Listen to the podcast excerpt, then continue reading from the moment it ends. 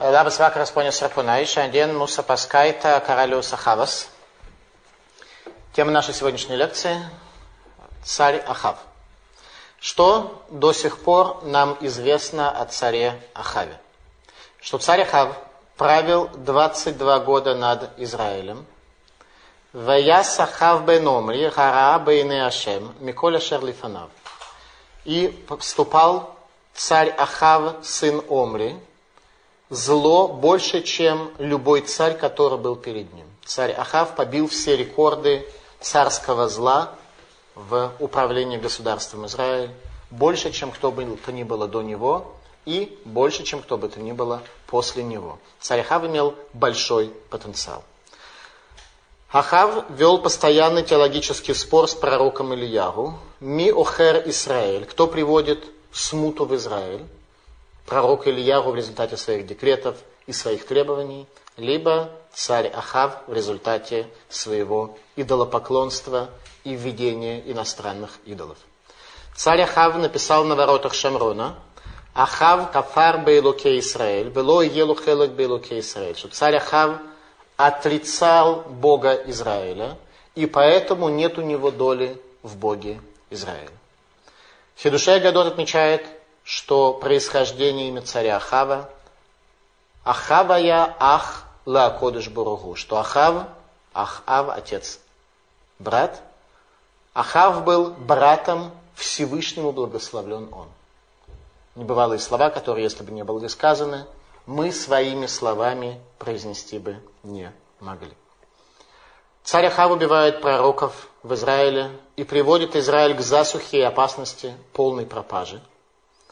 Ахав разыскивает источники воды в надежде, что в заслугу животных смогут и люди остаться в живых. То есть царь Ахав приводит еврейский народ в состоянии того, что единственная надежда это на заслуги животных.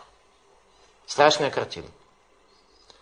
В результате спускается огонь Иерусалимского храма на гору Кармель, и царь Ахав склоняется к чуве, склоняется к возвращению к Богу, однако ненадолго.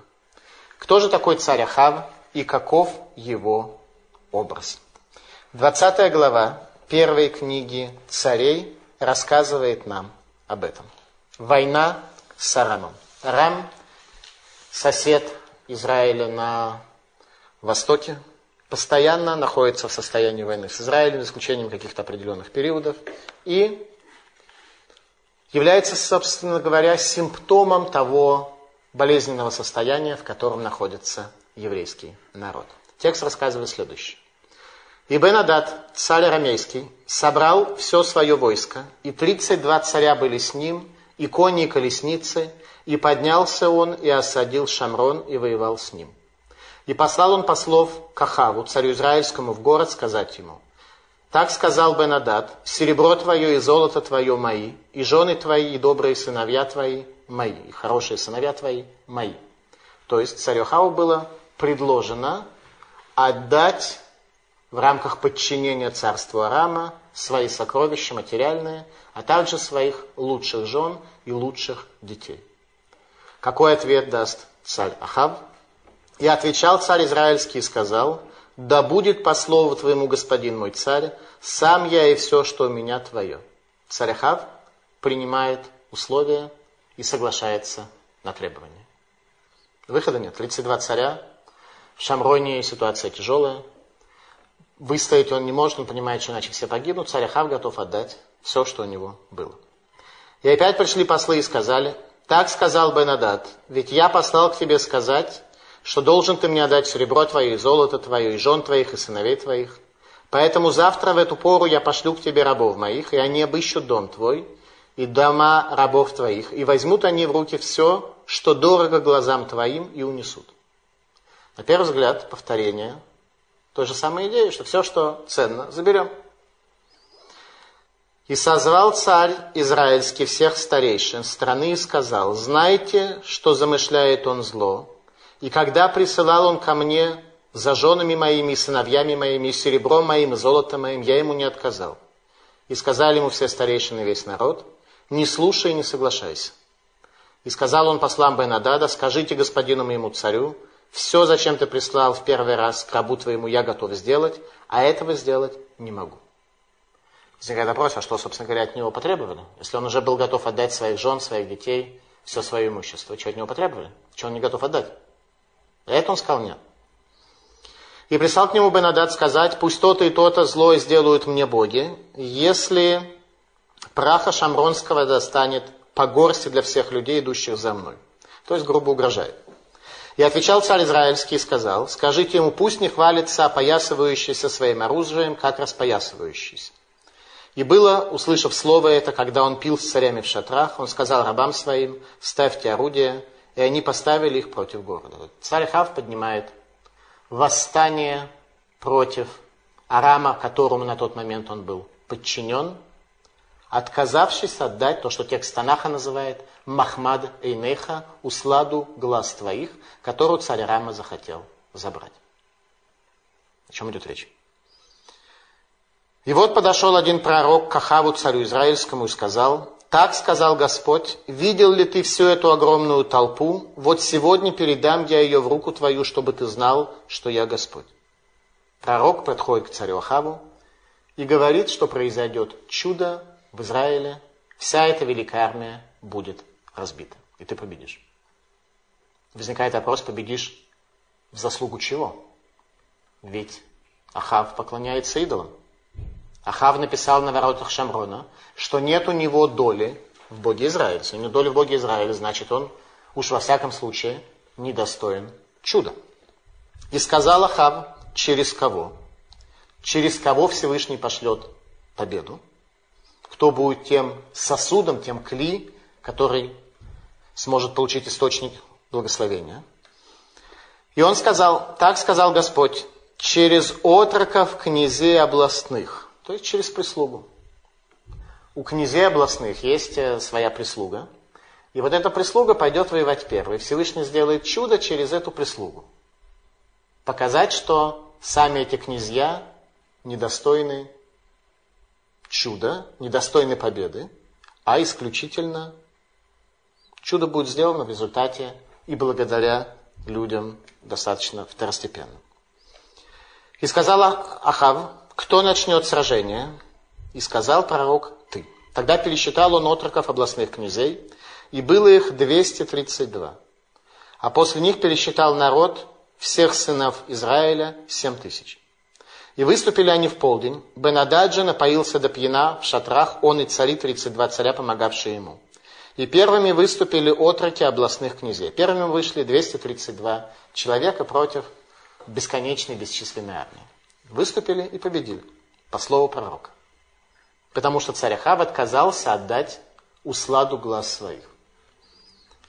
И сказал он, если за миром вышли они, то схватите их живыми. Если же они вышли в сражение, то живыми схватите их.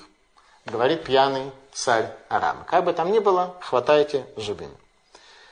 И вот кто вышел из города, отроки областных князей и войска за ними. То есть идут сначала 232 отрока, а за ними идет 7 тысяч, вся армия царя Ахава против бесчисленного множества арамейцев, и с ними 32 царя. И разил каждый противника своего, и побежали арамейцы, а израильтяне погнали за ними.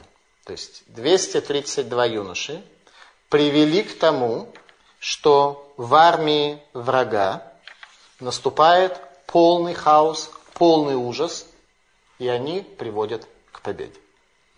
А Бенадад, царь арамейский, спаса со всадниками на коне, и вышел царь израильский, и перебил коней и колесницы, и нанес он арамейцам большое поражение.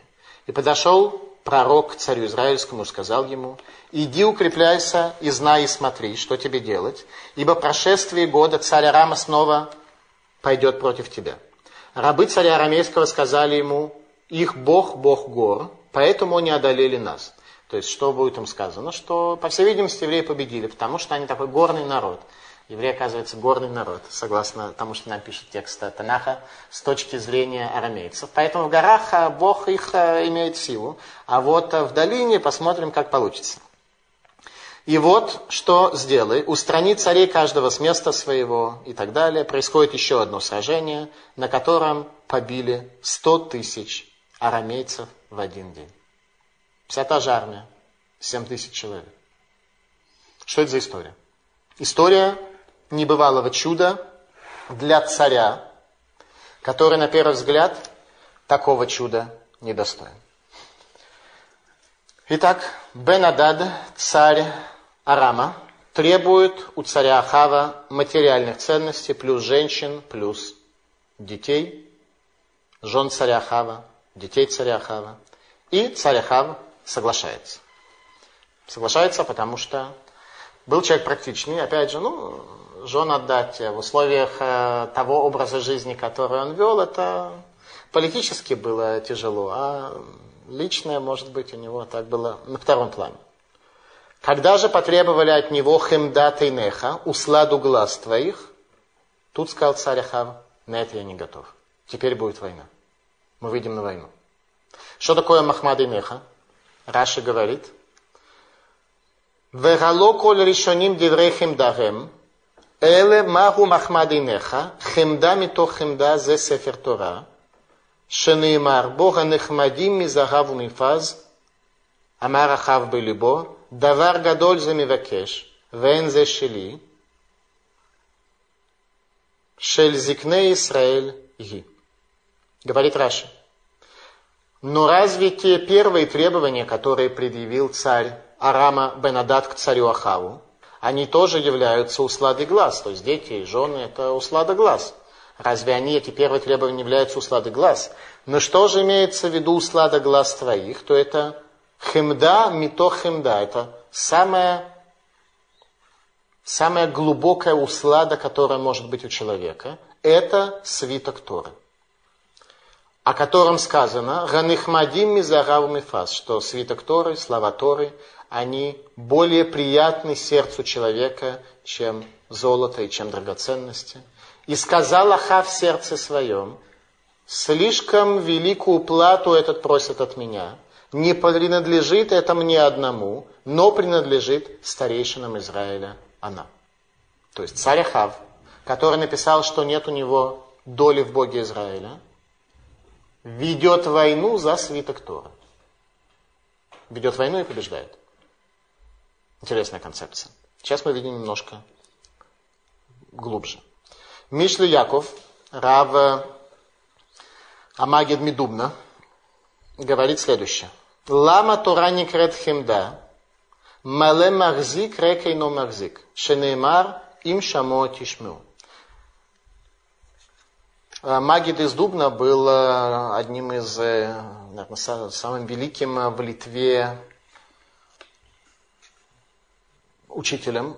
Во времена Виленского Гаона он в Вильне давал свои великие дрошот, о которых слух расходился по всему миру. И он говорит, дает объяснение, почему Тора называется Хемда Услада, что тот, кто полон ею, он готов принять Тору еще, а тот, кто пуст, эту Тору задержать в себе не может. Как то сказано, если услышите и будете слушать. Имшамо тишму. Если вы услышите и будете слушать.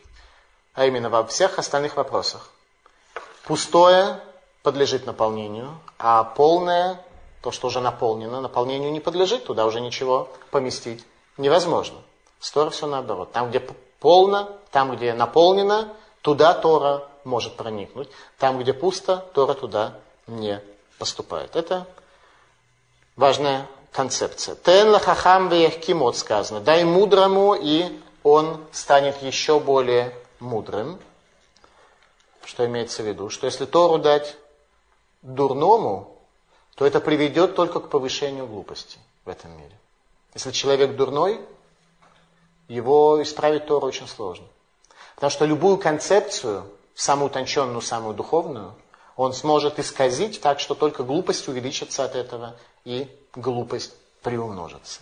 Поэтому Тора называется хемда, что она проникает туда, где наполнена, в те сердца и в те умы, которые наполнены Торой, которые наполнены учением. Нечестивый царь Ахав выходит на войну за Тору Израиля и побеждает бесчисленную армию. Малбим говорит, почему у царя Хава была такая связь со свитком Торы. Мицрат Амелах шейхтовлу Мишне Тора, веахав шамар лихтовлу Сефер Тора, шезе митахсисей Амалхут. Что заповедовано царю, чтобы он написал свиток Торы, и чтобы он читал его перед народом. И Ахава исполнил эту заповедь написать себе свиток Торы, ибо это было непосредственным элементом его царства. То есть нечестивый царь Ахав, который вел идолопоклонство, мы увидели с вами, какое у него отношение к свитку Торы. Речь не шла о пустом человеке, речь не шла о дурном человеке. Ахав – брат по отношению к Всевышнему, благословлен он. За Тору Израиль он идет на войну и побеждает. Подходит к нему Нави Эхад, и Раши говорит, что этого пророка звали Михаягу бен Имла. Михаягу бен Имла тот, кто после того, как пророк Ильягу свою связь с царем Ахавом прервал, тот, кто стал как бы главным пророком Израиля до появления пророка Илиши в столице.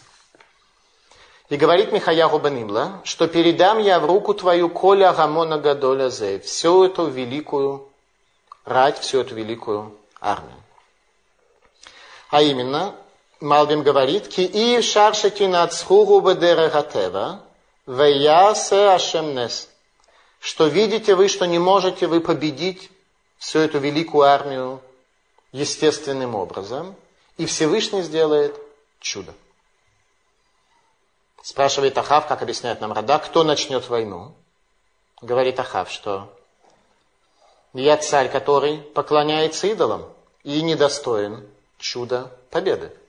Поэтому как в такой ситуации мы можем надеяться на чудо? Отвечает э, пророк, на рейга те юноши князей областных, прислуга знати, шагаюб хутиму муатим, что они были маловажные и малочисленные. Вот через них ты победишь. Показать тебе, что когда царь недостоин, то чудо победы происходит в заслугу вторичных людей. Чудо произойдет из-за того, что царь встал за свиток Торы, но в результате и посредством людей в высшей степени вторичных. Кто шел за ними, за этой прислугой знати? Семь тысяч человек. Семь тысяч человек, которые фигурировали у нас уже в тексте, о которых сказано те, кто не кланялись Баалю, те, кто идолам не кланялись. Отсюда мы с вами видим, что в армию Израиля шли только религиозные. Те, кто религиозными не были, в армию не шли, потому что опасно. И эта армия побеждала ибо была достойна чуда. Ваяку и Шишо, и каждый Наар, каждый юноша из числа этих 232 юношей поразил одного арамейца. Они вышли. Царь Арама говорит, если они пришли с миром, то схватите их живьем. Если они пришли воевать, то живьем их схватите. В результате каждый из них убил по одному арамейцу для начала. И в лагере Арама происходит полное смятение. Арамейцы понимают, что что-то у евреев сегодня не в порядке. Не так, как вчера и третьего дня. Иерусалимский Талмуд говорит, в заслугу чего побеждали сыновья Израиля. Ведь было у них все-таки, наверное, во всем Израиле какая-то заслуга, так что чудо могло произойти в результате этих достоинств. Ответ. Не было среди них лашонара и предателей. Среди них не было злого языка. Люди не говорили зло.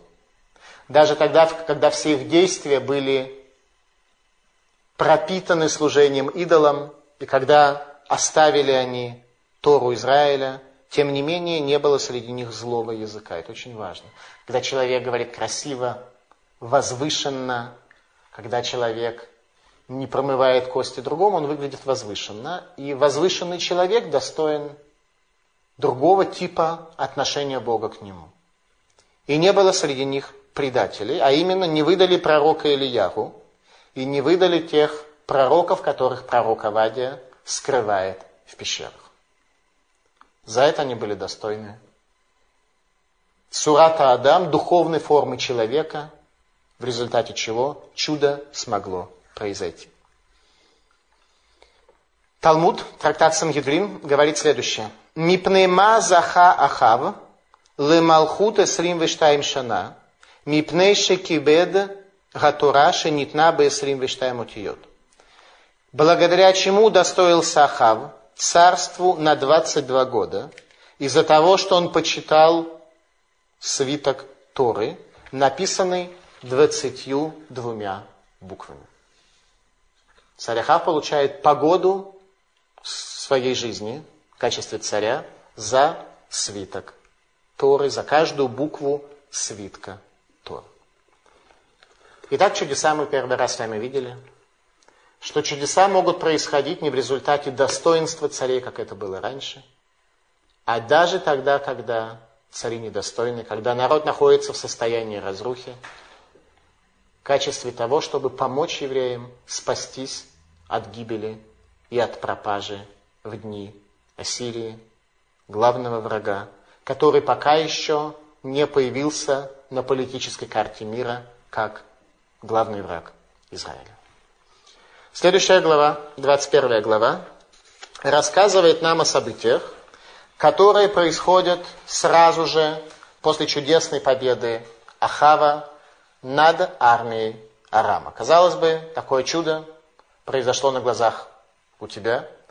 И сам царь понимает, что недостоин он подобного чуда, как после этого он должен себя вести. 21 глава рассказывает, как должен он себя вести.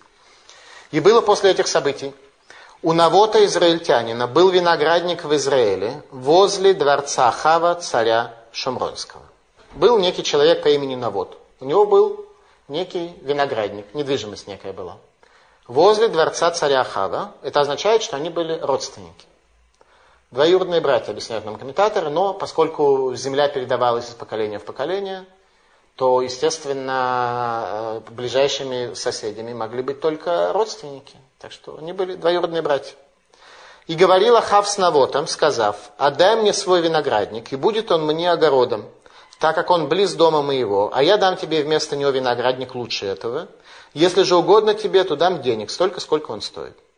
И Ахав обращается к Навоту, пока с предложением о продаже и о компенсации своего виноградника. И сказал Навот Ахаву, сохрани меня, Господь, чтобы я отдал тебе наследство отцов моих.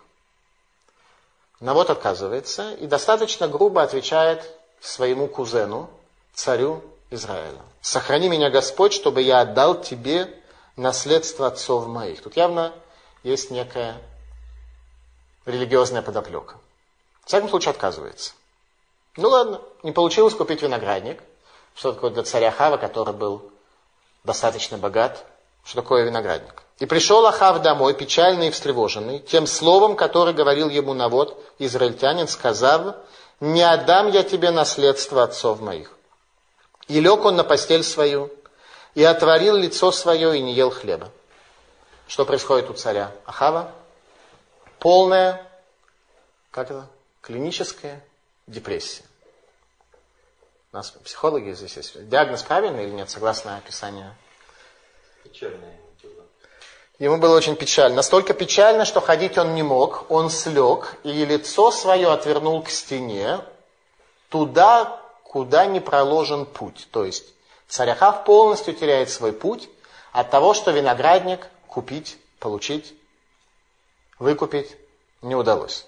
И это после глобального чуда.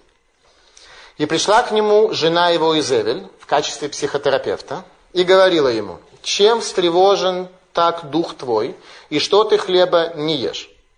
Она сказала, что ничего страшного, ну виноградник тебе не продали. И сказал он ей, потому что когда я говорил с Навотом израильтянином и сказал ему, отдай мне виноградник твой за деньги, или, если хочешь, я дам тебе другой виноградник вместо этого, то он сказал, не отдам я тебе виноградника моего. Он рассказал своей жене, психотерапевту, все те проблемы, которые перед ним стояли. Землю ему не продали. И сказала ему Изевель, жена его, «Теперь докажи, что ты властвуешь над Израилем. Встань, ешь хлеб, и да будет весело сердце твое. Я дам тебе виноградник на вот израильтянин». Она его успокоила и сказала, что она все проблемы утрясет, и виноградник ему достанется. И написала она письма от имени Ахава, и запечатала печатью, и послала эти письма старейшинам и знатным людям, которые заседали с Навотом в его городе. И писала она в письмах так.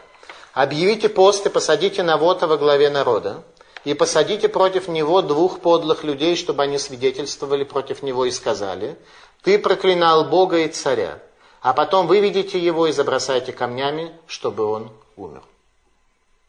То есть Навота обвиняют в проклятии Бога и в проклятии царя, с тем, чтобы приговорить его к смертной казни, ну и каждого, кто умирает за восстание против царства, его имущество передается царю. И сделали люди города его, старейшины и знатные, жившие в городе его, по присланному приказу Изевели, так как писано было в письмах, которые она послала им – объявили пост и посадили Навота во главе народа, и пришли те два человека, подлецы, и сели против него, и свидетельствовали подлецы против Навота перед народом, сказав, проклинал Навот Бога и царя. И вывели его из города, и забросали его камнями, и он умер. И послали к Изевеле сказать, Навод забросан камнями и умер. И было, когда услышала Изевель, что Навод забросан камнями, сказала Изевель Ахаву, встань, унаследуй виноградник Навота, израильтянина, которого он не хотел отдать тебе за деньги, ибо нет в живых Навота, он мертв. И было, когда услышал Ахав, что Навот умер, встал Ахав, чтобы сойти виноградник Навота израильтянина, чтобы унаследовать его. Что происходит? Ахав спускается в виноградник, о котором он столь долго мечтал, чтобы его унаследовать и получить себе. Вот оно, счастье, кажется, наступает. Виноградник, который ты так хотел, к которому ты так стремился, становится твоим. И было слово Господне к Ильяу Атишби такое, «Встань, сойди навстречу Ахаву, царю израильскому, что в Шомроне. Вот он в винограднике Навота, куда он пришел, чтобы унаследовать его». В этот самый момент к винограднику подходит пророк Ильяу.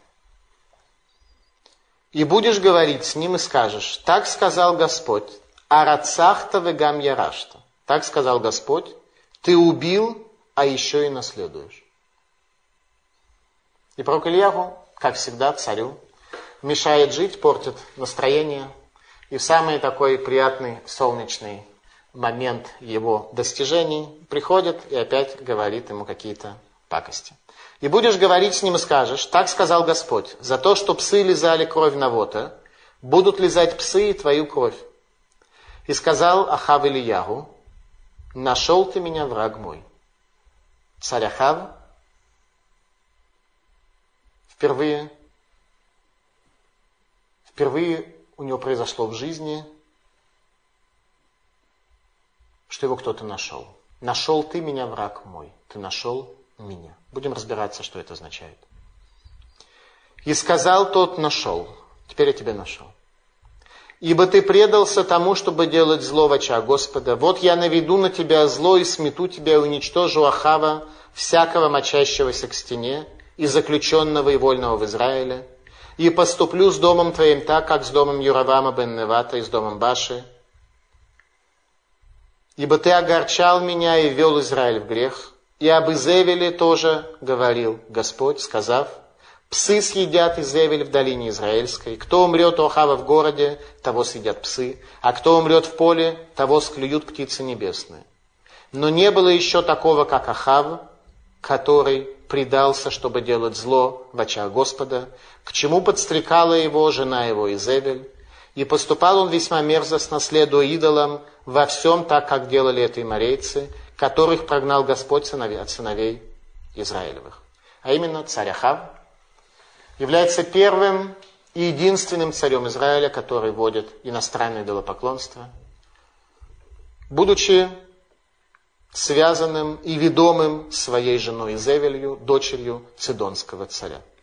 И было, когда выслушал Ахав слова эти, то разодрал он одежды свои, и возложил на тело свое волосеницу, и постился, и лежал во волосенице, и ходил тихо. Что делает царь Ахав? Делает шубу. Царь Ахав возвращается к Богу, услышав одну всего лишь фразу от пророка Ильяву, Арацахта вегам ярашта. Ты убил и наследуешь. Что с ним происходит? Чего уж вдруг? Чудо произошло на глазах твоих только что победил великую-великую армию Арама. Тут сделал достаточно малосущественный в политической жизни шаг, убил человека, наследовал его маленький виноградник.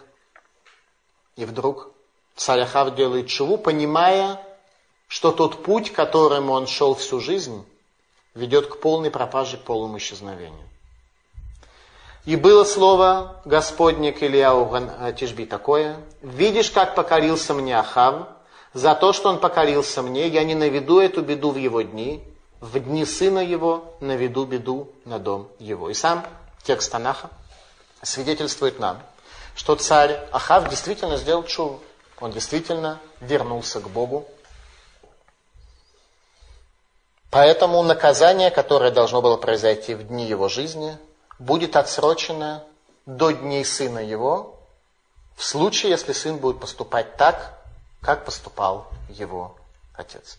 Сын будет поступать так, и в дни сына его будет уничтожение всего дома Ахава, как это произошло с домом Ерувама бен Невата, когда Баши поднимает восстание против дома Яровама бен Невата и уничтожает всех его потомков.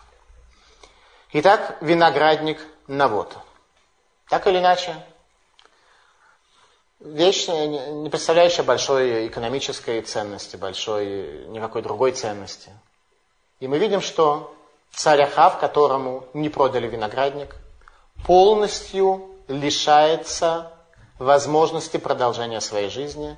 Он лежит, то есть слег, хлеба не ест и отвернулся к стене. Что это за образ великого царя, который брат по отношению к Всевышнему Благословленному. Это очень интересно. После великого чуда победы. Царь Ахав оказывается в глубокой депрессии из-за, как мы сказали, виноградника. Рамхаль. Ахав гая яхоли йотов, киру кулель баацмо коль ют шватим. Весод Машиях бен Юсеф. Киаз нитан рахана легафрид гая минашмарим. Везе сод шамрон, бесод яйн мишумар. Говорит Рамхаль, что Ахав мог быть хорошим. Ахав мог быть хорошим. У него был глубокий, глобальный, глобальный потенциал быть хорошим. Ибо он включает в себя концепцию всех 12 колен и тайну Машиха бен Юсефа. Ахав имел функцию Машиха бен Юсефа, того человека, кто должен был привести еврейский народ в состояние рода, в состояние славы, как мы с вами учили в лекции про Яровама бен Невата. Ибо тогда, в дни царя Ахава, была дана ахана, было дано подготовление для того, чтобы отделить вино от дрожжей.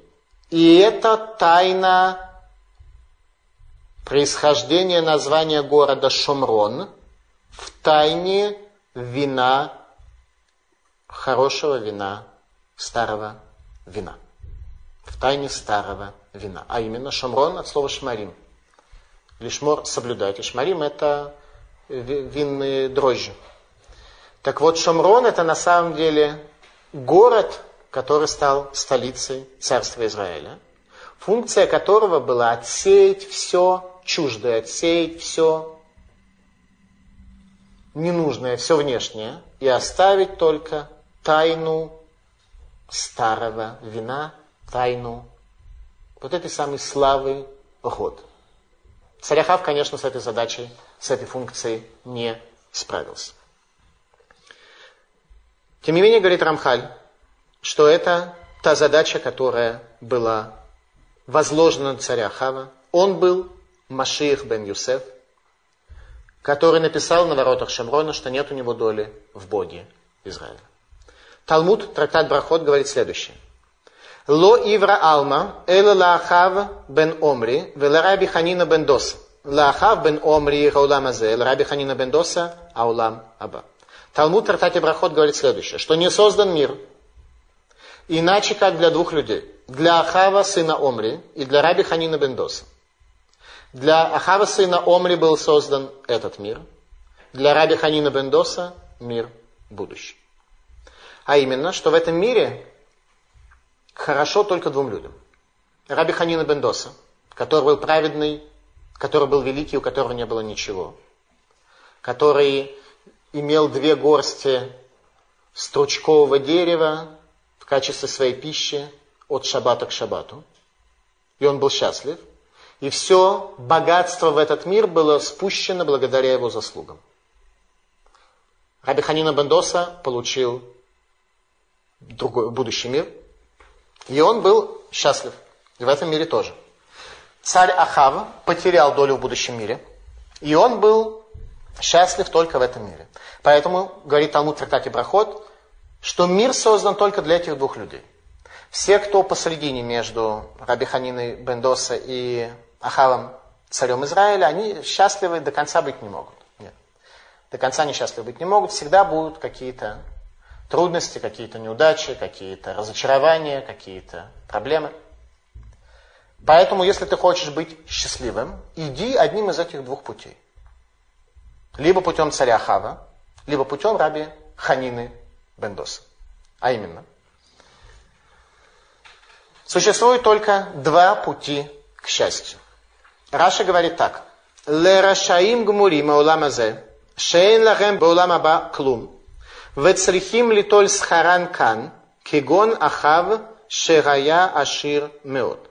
Лецадиким гмурим аулам аба, шейн лахем баулам азе клум, кегон раби ханина бендоса, шедайло бекав хуровим, мерев шаббат адерев шаббат. Говорит Раша, что этот мир создан только для двух типов людей.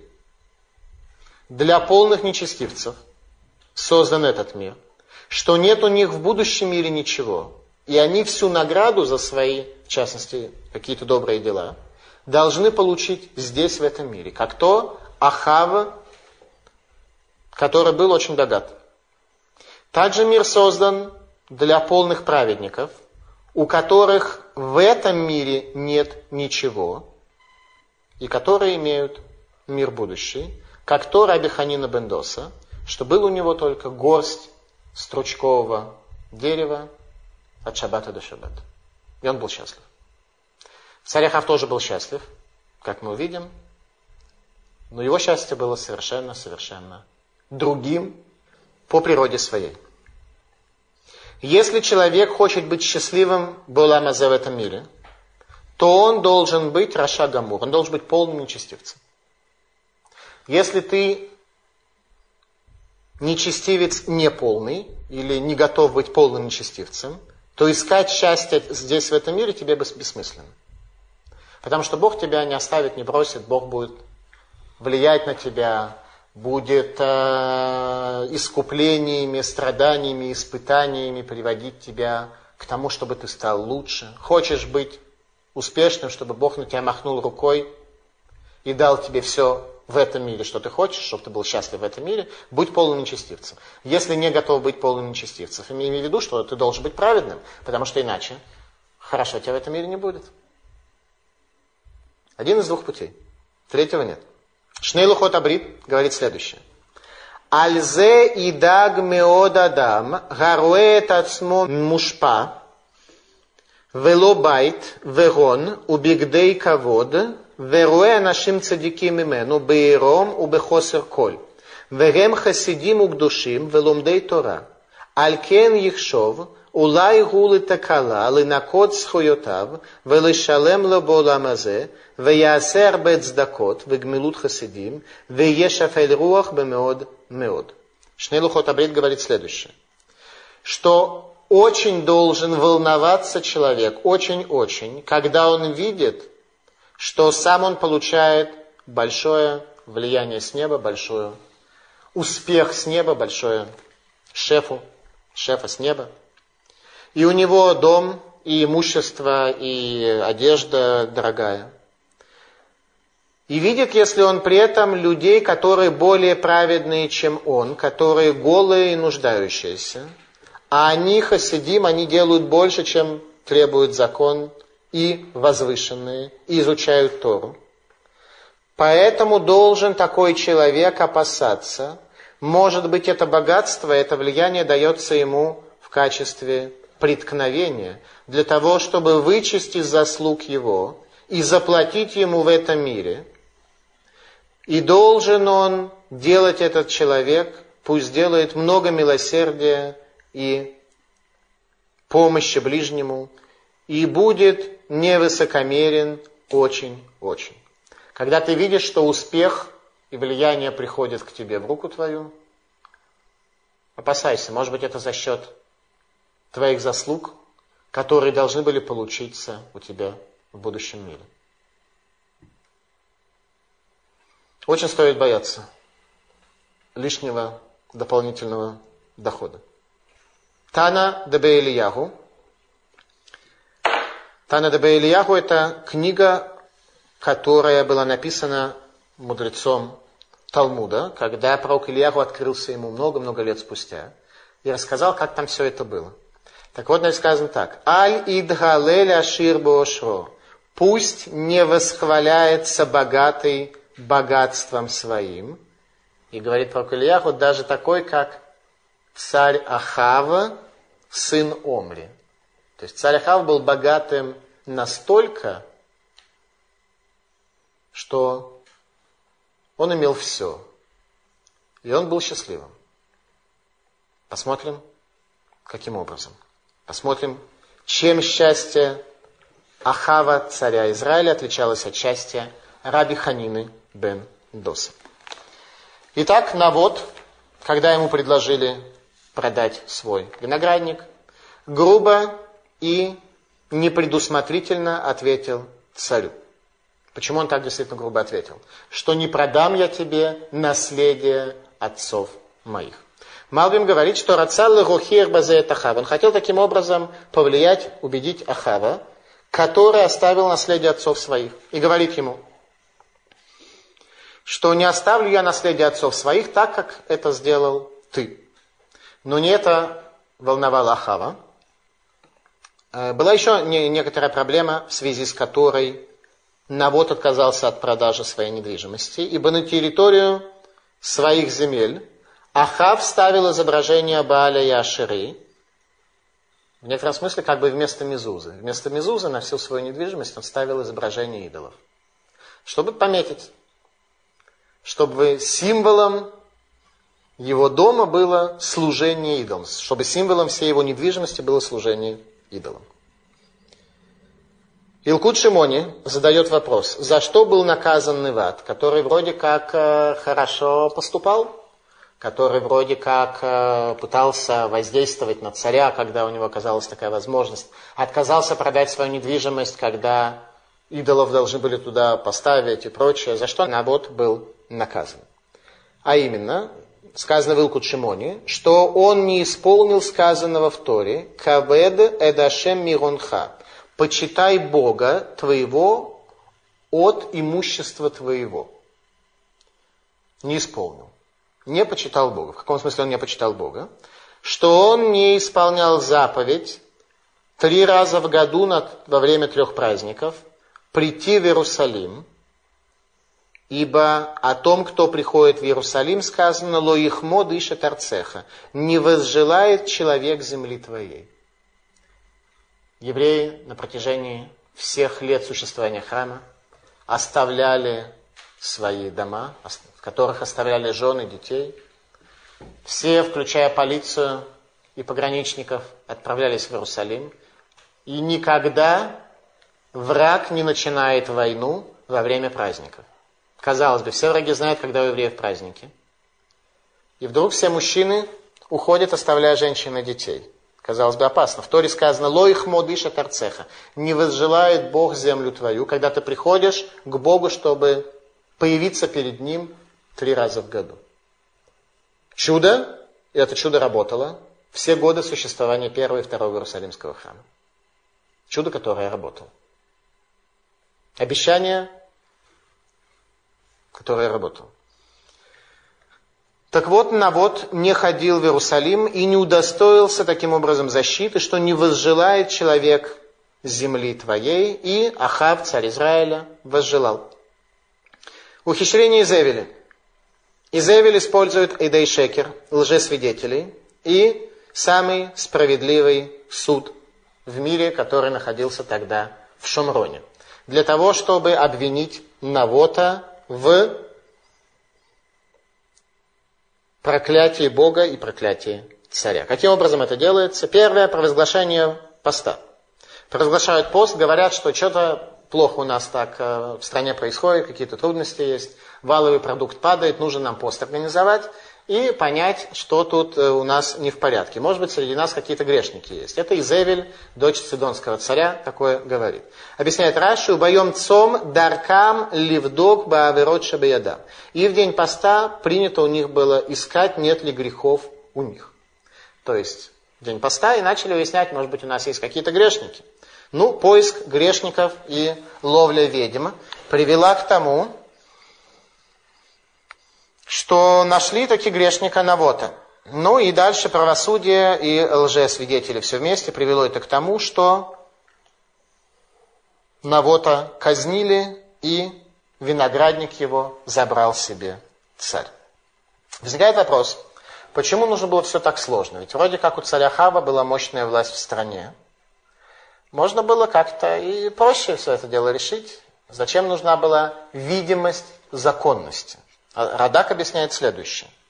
Были вынуждены прибегнуть к хитрости, ибо народ не позволил бы грубое убийство и ограбление. То есть мы видим, что у евреев тогда было ограничение монархии. Каким образом было ограничение монархии? Радак говорит так. Аю Исраэль мордимбо, кило гаю манихим мелех алейхем, им ло ямид эрец бемишпат что Израиль восстали бы против него, ибо не позволили они иметь над собой царя, который бы не основал землю на суде. То есть функция царя основать землю на суде. Чтобы в этом мире был порядок. Настолько, что даже царь Ахава, если бы он эту миссию не исполнил и не осуществил, восстали бы против него. То есть полного бардака и полного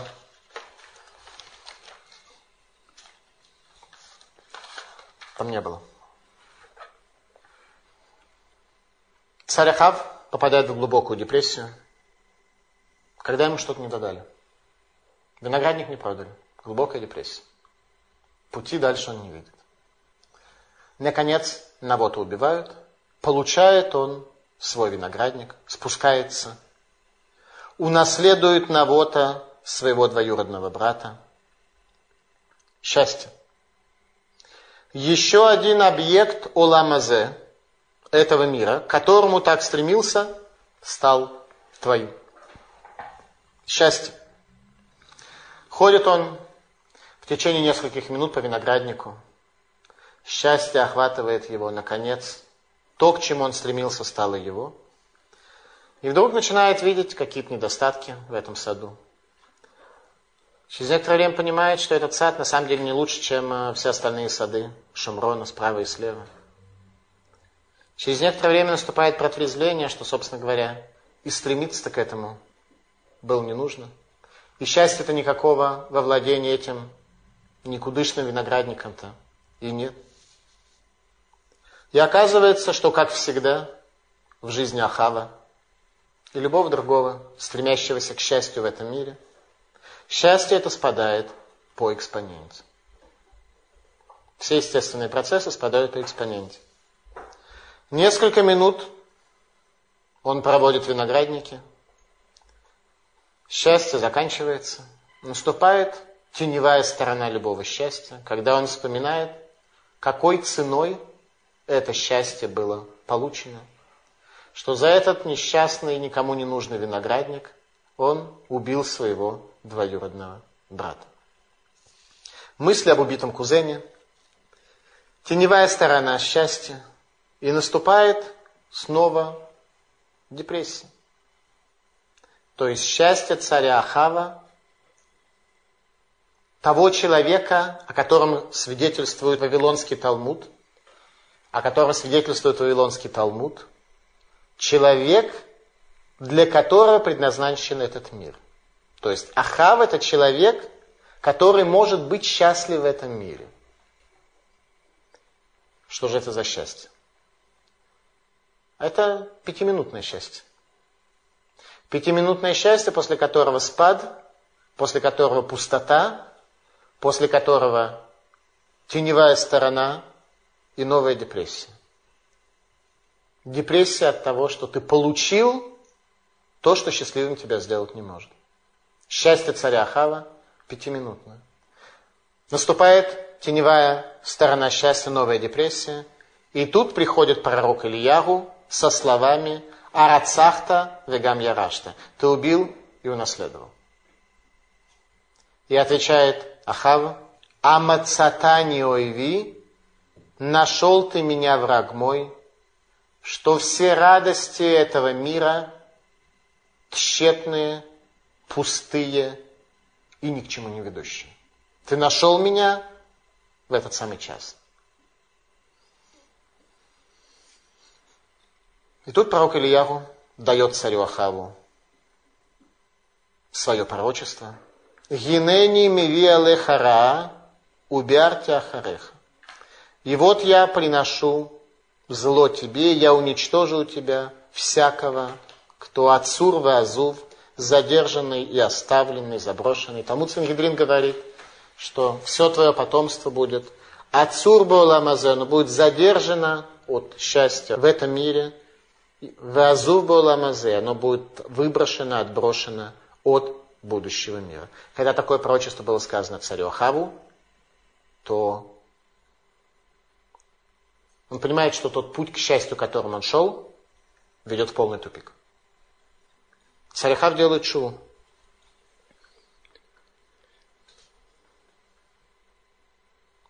Текст Торы нам подводит итог. Рак лога як и Ахав, не было такого как Ахав Илкут Шимони, Омер Раби Йоханан, Калот Шааса Ахав Кехоморот Шааса Яровам, что легкие грехи, которые делал Ахав, они такие, как самые тяжелые грехи, которые делал Яровам бен Неват. То есть самые грубые, самые тяжелые грехи Яровама бен Невата, они могли бы сравниться только с легкими грехами Ахава. Минурат Амур говорит, Ахава Ах лишамаем авладазара. Ахав был братом для неба и отцом для идола поклонства. Ах, Ав. Ах – это брат, Ав – отец. Ах для неба, для неба, которое связано с единым Богом, и Ав – отец для идола поклонства. Раша говорит, а кату миидалав, шелога юмалахим камота, шиеравам веколь ашера харав, авду это агали мира, им яле рам Ярушалаем, везе гусив бааль вашера легахис. Раша говорит, что Писание здесь свидетельствует о царе Ахаве, что не было царей таких, как он, что Яровам и все, кто были после него, они служили золотым тельцам из страха, чтобы евреи не пришли в Иерусалим евреи Израиля не пришли в Иерусалим, и таким образом э, царство Израиля бы было э, закончено. А этот добавил Бааля и Ашеру для того, чтобы гневать Всевышнего. То есть для них Агалим, золотые тельцы, были некой техникой служения Богу, которая обеспечивала им политическую независимость Израиля от Иудеи и обеспечивала им э, возможность э, конкурирования с Иерусалимским храмом. Ахав добавляет идолопоклонство для идолослужения, чтобы гневать Бога Израиля. Итак, ло ивра алма или лаха бен омри раби ханина бен доса. Сказал Талмуд в трактате Брахот, что не был создан этот мир иначе, как для Ахава, сына Омри, и для раби Ханины бен Доса. Раби Ханина бен Доса имел счастье, связанное с ценностями будущего мира, которое охватывало его всегда. Ахав, царь Израиля, имел счастье в этом мире, которое он получал в качестве большого всплеска, которое также быстро пропадало, и наступала теневая сторона, когда не было у него ничего.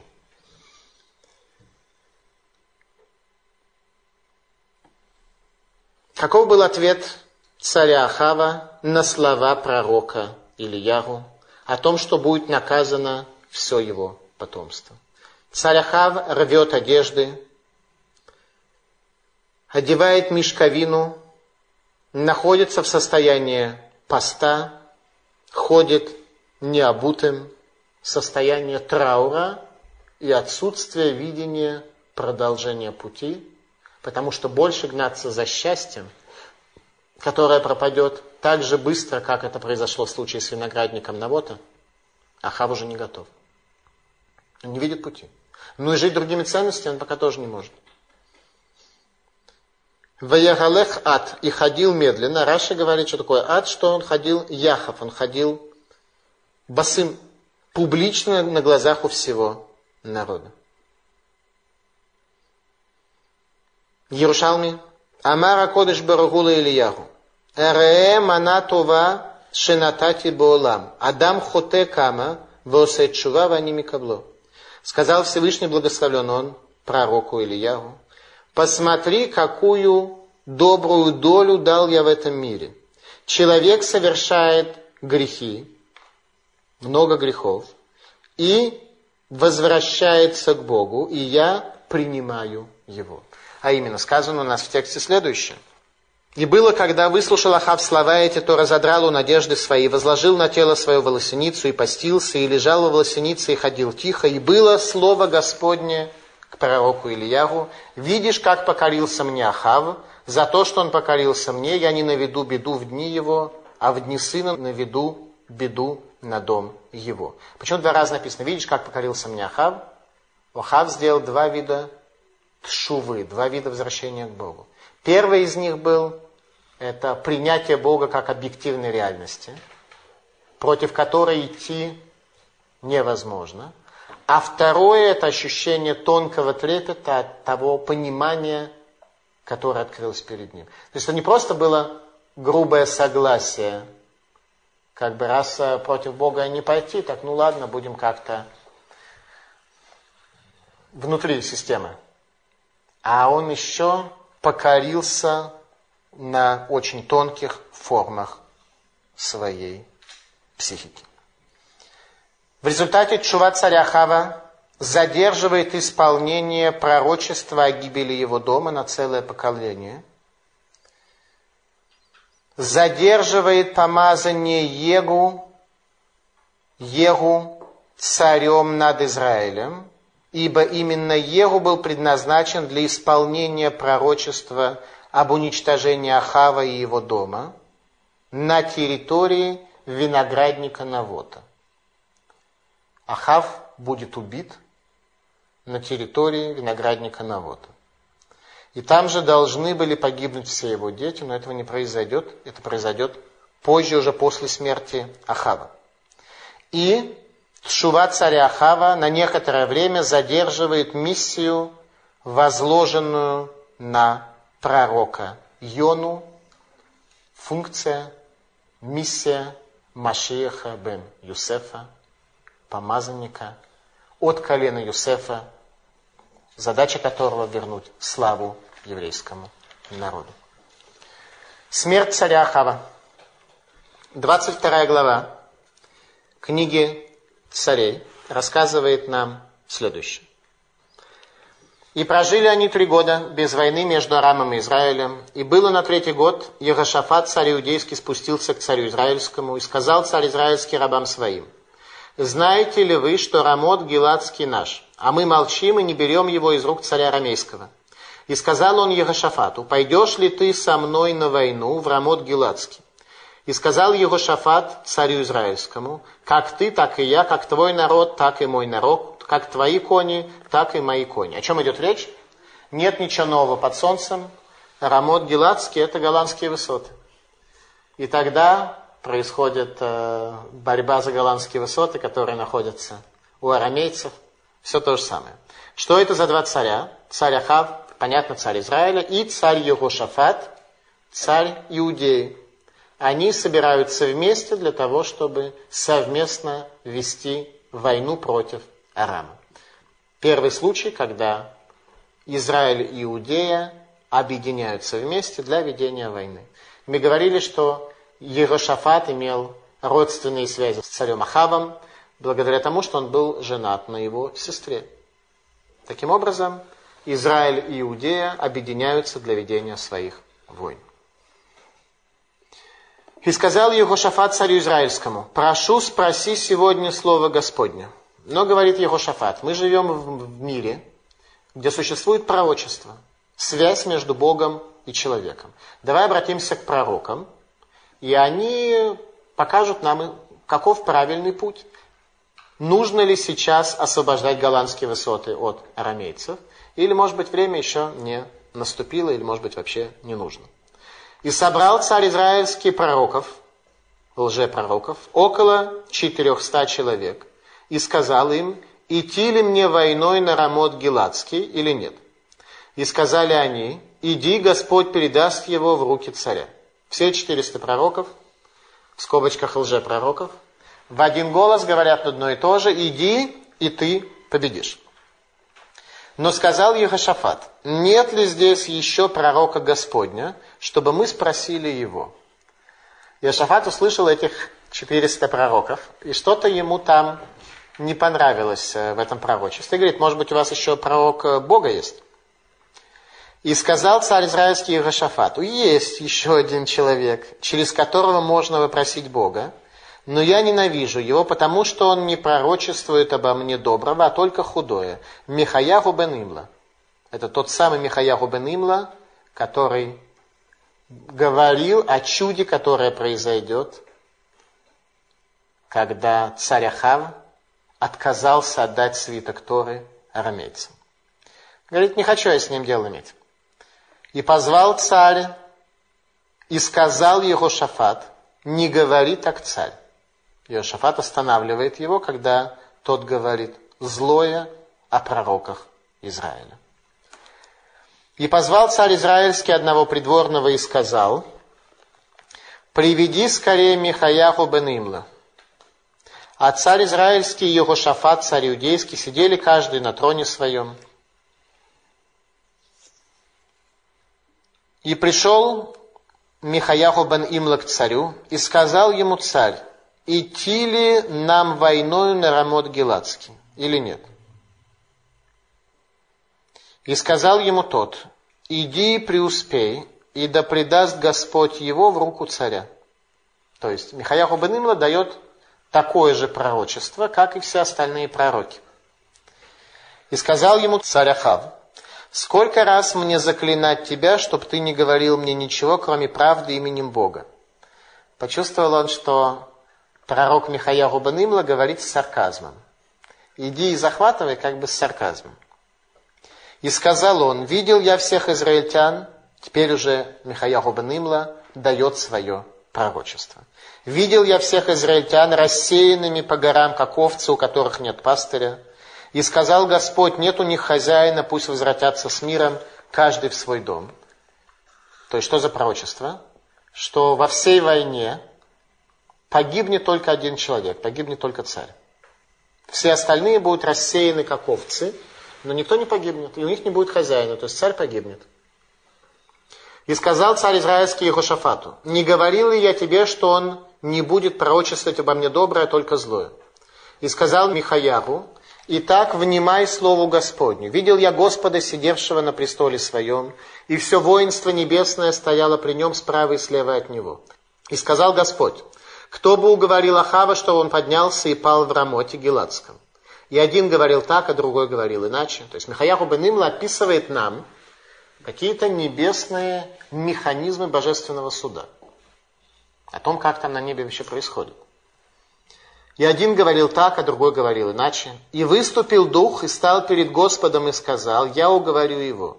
И сказал ему Господь как?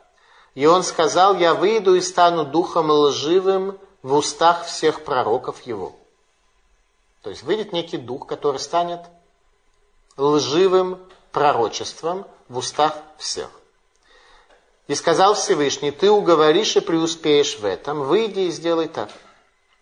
И вот теперь вселил Господь духа лжи в уста всех этих твоих пророков, а Господь изрек о тебе недоброе. Так пророк Михаяху Банимла говорит царю Ахаву. Ну, естественное разрешение этой ситуации. И подошел Циткиягу бен Кинана и ударил Михаяху по щеке и сказал, каким путем перешел от меня Дух Господен, чтобы говорить с тобой. Это классическая ситуация когда еврейских мудрецов бьют по щекам и говорят, что это вдруг правда с вами? Каким образом правда от нас перешла к вам? Классический случай. Первоисточник. Первоисточник этой классики. И сказал Михаяру, вот ты увидишь это в тот день, когда будешь прятаться в скрытой комнате, чтобы спрятаться. Когда от позора своего пророчества, все вы 400 пророков, разбежитесь, чтобы прятаться. И сказал царь Израильский, возьми Михаяху и верни его Амону, правителю города, и скажи, так сказал царь, посадите его в темницу, и скудно кормите его хлебом, и скудно поите водой, пока я не возвращусь благополучно. Что он говорит? В тюрьму. Административное заключение. Пророка Михаяху Банимла сажают в тюрьму. И сказал Михаяху, если ты возвратишься благополучно, то не говорил через меня Господь. И сказал он, слушайте все народы. И поднялся царь израильский Иошафат, царь Иудеи, на Рамот Гиладский, и сказал царь израильский Иошафату, переоденусь я и пойду в сражение, а ты надень свои одежды. Что он сказал? Он говорит так, смотри, я переоденусь в одежду простого солдата, чтобы меня сложно было идентифицировать, а ты останешься в одежде царя Иудеи. Тебя они не ищут, с тобой они конфликта не хотят, поэтому тебя они трогать не будут особенно э, царя Иудеи, чтобы еще всю Иудею против себя, против Арама противопоставить. А я оденусь в одежду простого солдата. Посмотрим, что будет. И переоделся царь Израильский вступил в бой. А царь Арамейский повелел 32 начальникам колесниц его, сказав, не сражайтесь ни с малым, ни с великим, а только с одним царем израильским. То есть самое такое боевое подразделение, командос, которые были у царя Рама, получили задачу только одну. Никого не трогать, ни в кого не стрелять, никого не убивать, только царя израильского. Так, как сказал пророк. Слово в слово. И было, когда начальники колесниц увидели Иошафата, то сказали они, верно это царь израильский, и повернули к нему, чтобы сразиться с ним. Они увидели человека в царской одежде, подумали, о, наверное, это он и есть. А это был не тот. И закричал Иошафат. И когда начальники увидели, что это не царь израильский, то повернули от него. А один человек случайно натянул лук – и поразил царя Израильского сквозь швы лад. Один только был выстрел стрелой. Попало в царя Израильского, то случайно. И сказал тот своему вознице, поверни назад и вывези меня из поля боя. И битва в тот день разгорелась, а царь стоял в колеснице против арамейцев и умер вечером. А кровь из раны текла внутрь колесницы, и прошел клич по стану при заходе солнца, и говорили каждый в свой город, каждый в свою страну. И умер царь, и привезен был в Шамрон, и похоронили царя в Шамроне. И омыли колесницу в водоеме Шамронском, и псы лизали кровь Ахава, и омыли там оружие, по слову которое было произнесено пророком.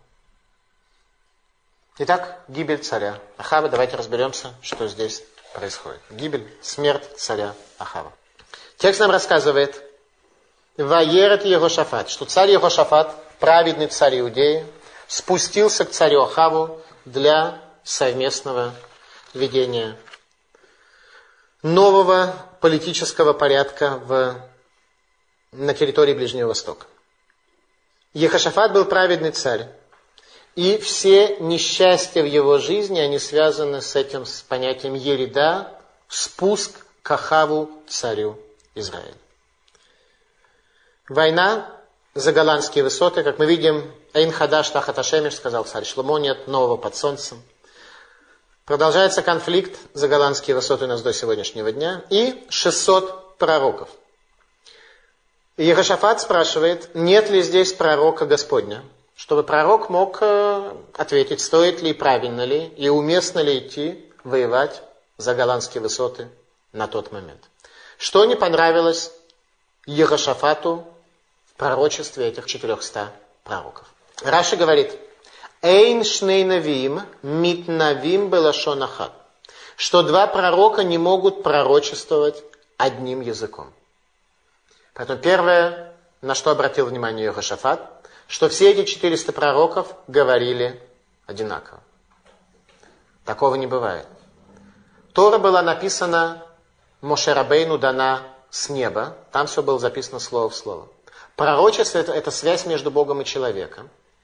И оно зависит от корня души человека, от корня души пророка. Поэтому каждый пророк видит что-то немножко другое, а поскольку божественная связь, она многомерна и глубока, то каждый пророк должен был говорить что-то другое.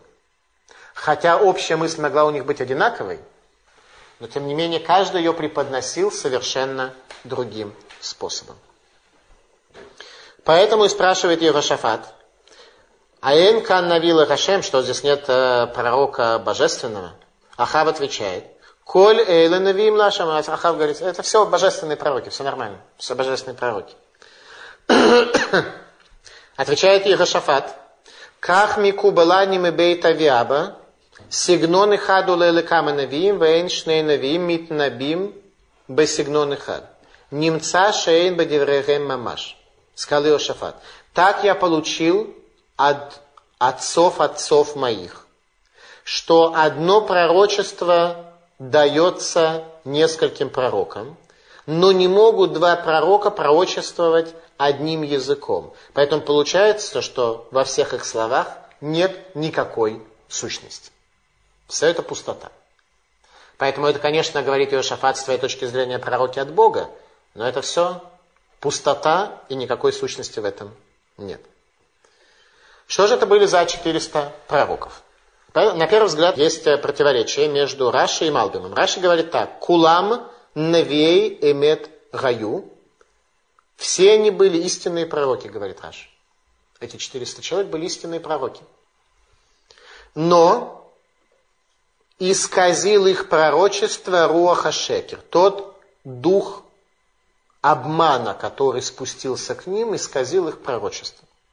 То есть пророки сами по себе были пророки истинными, но некий дух обмана, который на них спустился, исказил их пророчество, вложив каждому из них некоторую одну и ту же короткую формулировку. Малвим говорит, «Невей Ашерагаю», что это были пророки Ашеры, Шелонни Гаргу Алиде Ильяу, которые не были убиты посредством Ильяху. Ильях убивает 450 служителей Бааля, и пригласил на состязание также 400 пророков Ашеры, но Изевель их скрыла и не пустила на это состязание, на это мероприятие на горе Кармель.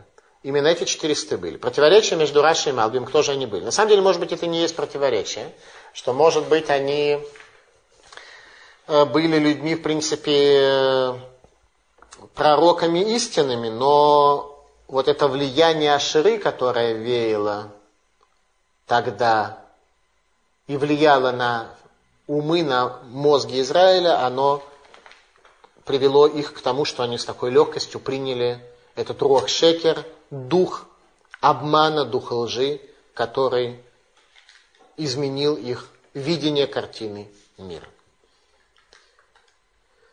Итак, обращаются к пророку Михаяху Бенимла по просьбе Ирашафата. И тот говорит, Алева отслах, поднимайся, и будет у тебя успех. Раша отмечает, «Вело амар бешем Ашем». Он не сказал ему от имени Бога. Сказал ему сам. Если бы он сказал от имени Бога, то было бы пророчество. Рада говорит, что он сказал это с сарказмом, так же, как говорили все остальные пророки, только он то же самое сказал с сарказмом. Иди и побеждай, и будет у тебя хорошо. Пророк раскрывает нам великую тайну небесного суда, о том, как на небе происходит суд по поводу царя Ахава. Лоадуним лейле говорит, никто не пострадает в войне, только царь. Коль цава шамаим миеминоум смолой. Говорит он, что видел я Бога, сидящего на престоле правления миром, и вся армия небесная стоит справа и слева от него. И возникает вопрос, киеш смоль лемала, что есть э, право, есть лево на небе. Эла элу мияминим матим лекав схут, вэлу масмилим нотим лекав хова. Но те, кто мияминим, те, кто находится справа, они пытались суд царя Хава в сторону заслуг сместить. Те, кто были слева, они добавляли на чашу весов наказание царя Хава. То есть был суд по поводу царя Хава, были найдены какие-то достоинства царя Хава и какие-то его недостатки, какие-то преступления, за которые он надлежало получить наказание, и какие-то добрые дела, за которые он должен был получить благословение и спасение. Ваяца руах, и тут самый тяжелый момент, когда решение должно было быть принято. В Яцарох вышел дух. Раша говорит Рухо Шель Навод. Это дух, который вышел, был духом Навота, убитого на основании лжи свидетельств. Почему была потребность в столь сложном механизме наказания? Ведь нигде мы не находим точно с вами описания, как Всевышний судит, как Он наказывает. Почему здесь было дано вот такое сложное описание, что ангелы, божественные структуры судят царя Хава? Почему просто как-то не мог он просто сказать, почему это было показано пророку? Почему пророк не мог э, просто увидеть о том, что, допустим, царь Ахав погибнет во время этой войны, и не будет э, победы у него во время этой войны, что не стоит ему идти. Почему было все это показано, чему пришло это меня научить. Сенхедрин говорит, мне это пришло научить очень много. А именно, Талмуд в трактате Сенхедрин говорит, Ахава Шакуль Гая. Ахав был человек, у которого, как объясняет Раши, было половина грехов, половина заслуг. Так, возникает вопрос, а какие заслуги могли уравновесить грабеж, убийство, идолопоклонство, отрицание Бога царя Ахава? Что могло уравновесить? Казалось бы, не было более грешного царя в Израиле. А что могло уравновесить его все эти преступления?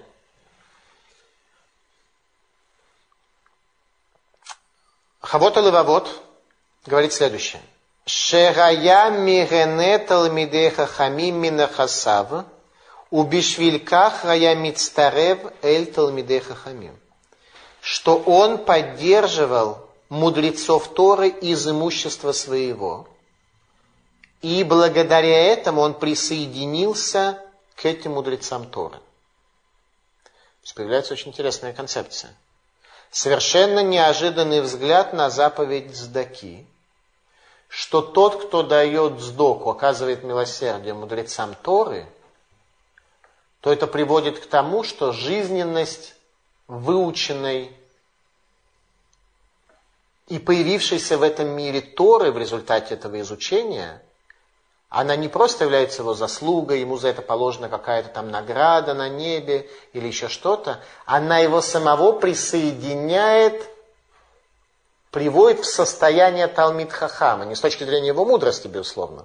Если ты будешь давать денег, то ты не помудреешь ни насколько. Если ты будешь учиться, то ты помудреешь. Давание денег к мудрости не приводит. Приводит к заслугам, к исполнению заповеди Цдака и ко всему остальному. К мудрости само по себе не приводит. Но, во всяком случае, те заслуги, которые изучение Торы дает мудрецу, они распространяются на тебя. Это идея связи между Иссахаром и Извулуном.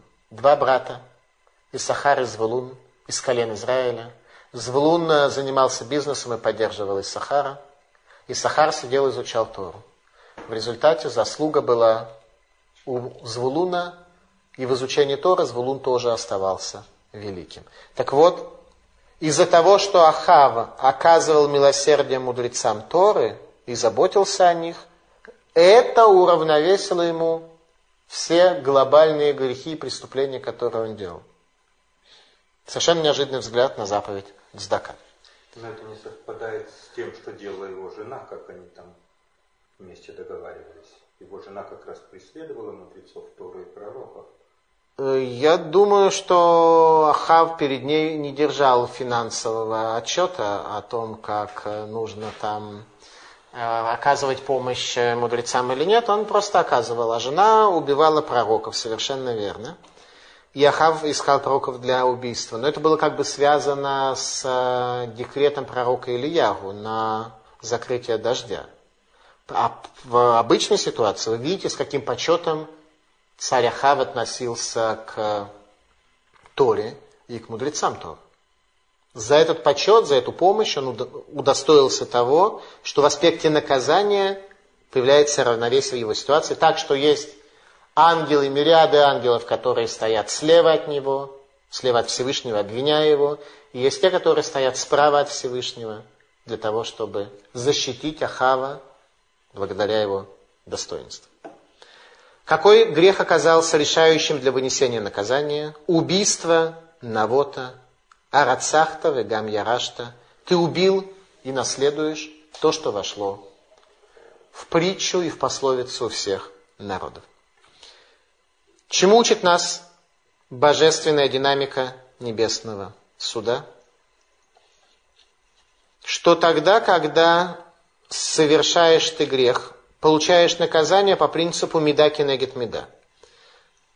Изевель организовала лжесвидетелей, поэтому вышел дух лжи в уста к пророкам. Что Руах Шекер, который охватил, дух лжи, который охватил лжепророков. Откуда он этот возникает? Откуда возникает вообще дух лжи? Эцадат дает следующее объяснение. Нефиш веруах шнегем низоним венегеним михатаота адам. Машенкен нишама шекшадам хуте юшевит бетанит умитана. Нефиш и рух. Есть у человека нефиш, животная душа. Есть рух, я, есть нишама, возвышенная душа, которая находится в голове. Так вот, нефиш верух, я человеческая, его животная душа, получает пользу и питание и удовольствие от грехов, которые делает человек животное и я, человека получает удовольствие от греха. Машенке нишама, что не так с душой. Ибо душа, когда человек совершает грехи, она находится в состоянии поста и мучается. Душа наша, возвышенная душа, от наших грехов никакого удовольствия не получает, она находится в состоянии поста и в состоянии мучения. Поэтому кто может быть связан с шекер? Только рух, только я человеческая оно связано с обманом.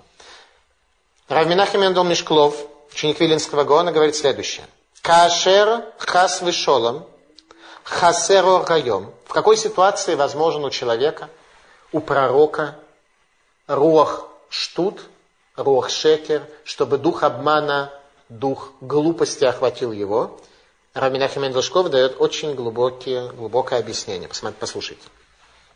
Кашер хас вишолом, хасер ор гайом агануз веренейлам, варухерем шель рашаим, шахизатан бебгимат гасира, шагаисод бебальпеор луким мазон уламазе, шагубесод схок ксиль.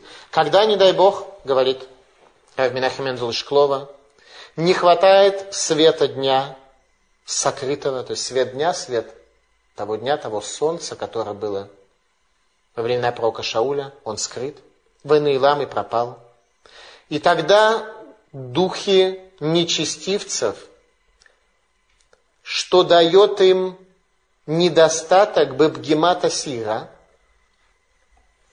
сокрытие Луны, когда Луна все больше и больше сокращается от царя Шломо, который был пятнадцатым, который был символом полнолуния.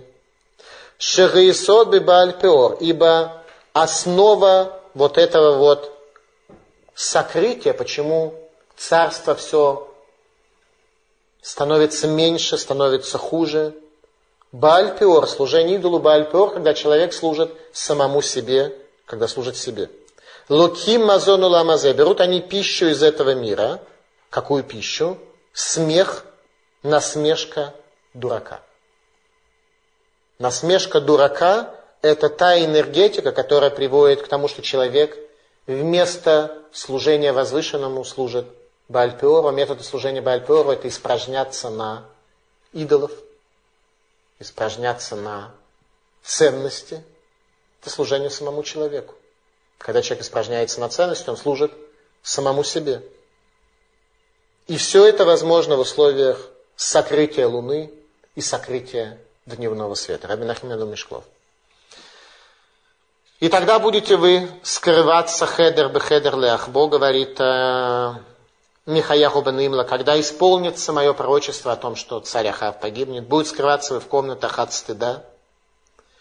И Циткияру бен Кинана ударяет пророка Бога, закладывая тип, архетип отношений народов мира к евреям после разрушения храма. Народы мира бьют евреев по щекам и говорят, что это вдруг Бог ушел от нас и пришел к вам. Это главный вклад евреев в человеческую цивилизацию, что все те идеи, которые были в наших книгах, потом народы мира взяли себе, адаптировали их и изгнали из этих идей, из этих концепций евреев. Это главный вклад евреев в человеческую цивилизацию.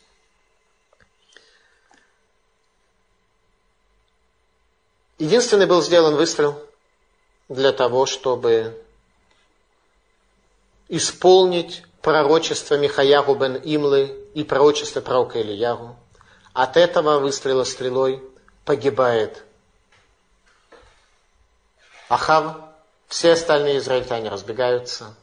И царь его Шафат, когда его практически настиг враг, издает крик, который спасает ему жизнь. Этот крик, этот вопль к Богу царя Иехошафата добавляет ему семь лет его жизни. Об этом мы будем говорить в лекции о царе Иерошафата. Итак, псы лизали кровь Ахава в том месте, где была пролита кровь Навота. Или Кутей Тура говорит, да, Киахав Гилгуль Каин Ванейман Гилгуль Лемех. Кто убил Ахава? Нейман, министр обороны царя Арама. Он выпускает одну стрелу, которая попадает в царя. Израиля его убивает. И рассказывает нам Ликутей Тура, что знай, что Ахав был Гилгулем Каина, был переселением души Каина. Ахав был способен к приобретению, он был переселением души Каина. А Наиман был Гилгулем Лемеха, тот самый Лемех, который убил Каина. Оба они вынуждены были претерпеть реинкарнацию. Ахав для того, чтобы еврейский народ имел шанс на спасение. Ну а Наиман для того, чтобы Ахав ушел из этого мира. Царь Ахав, функция которого была Машир бен Юсеф,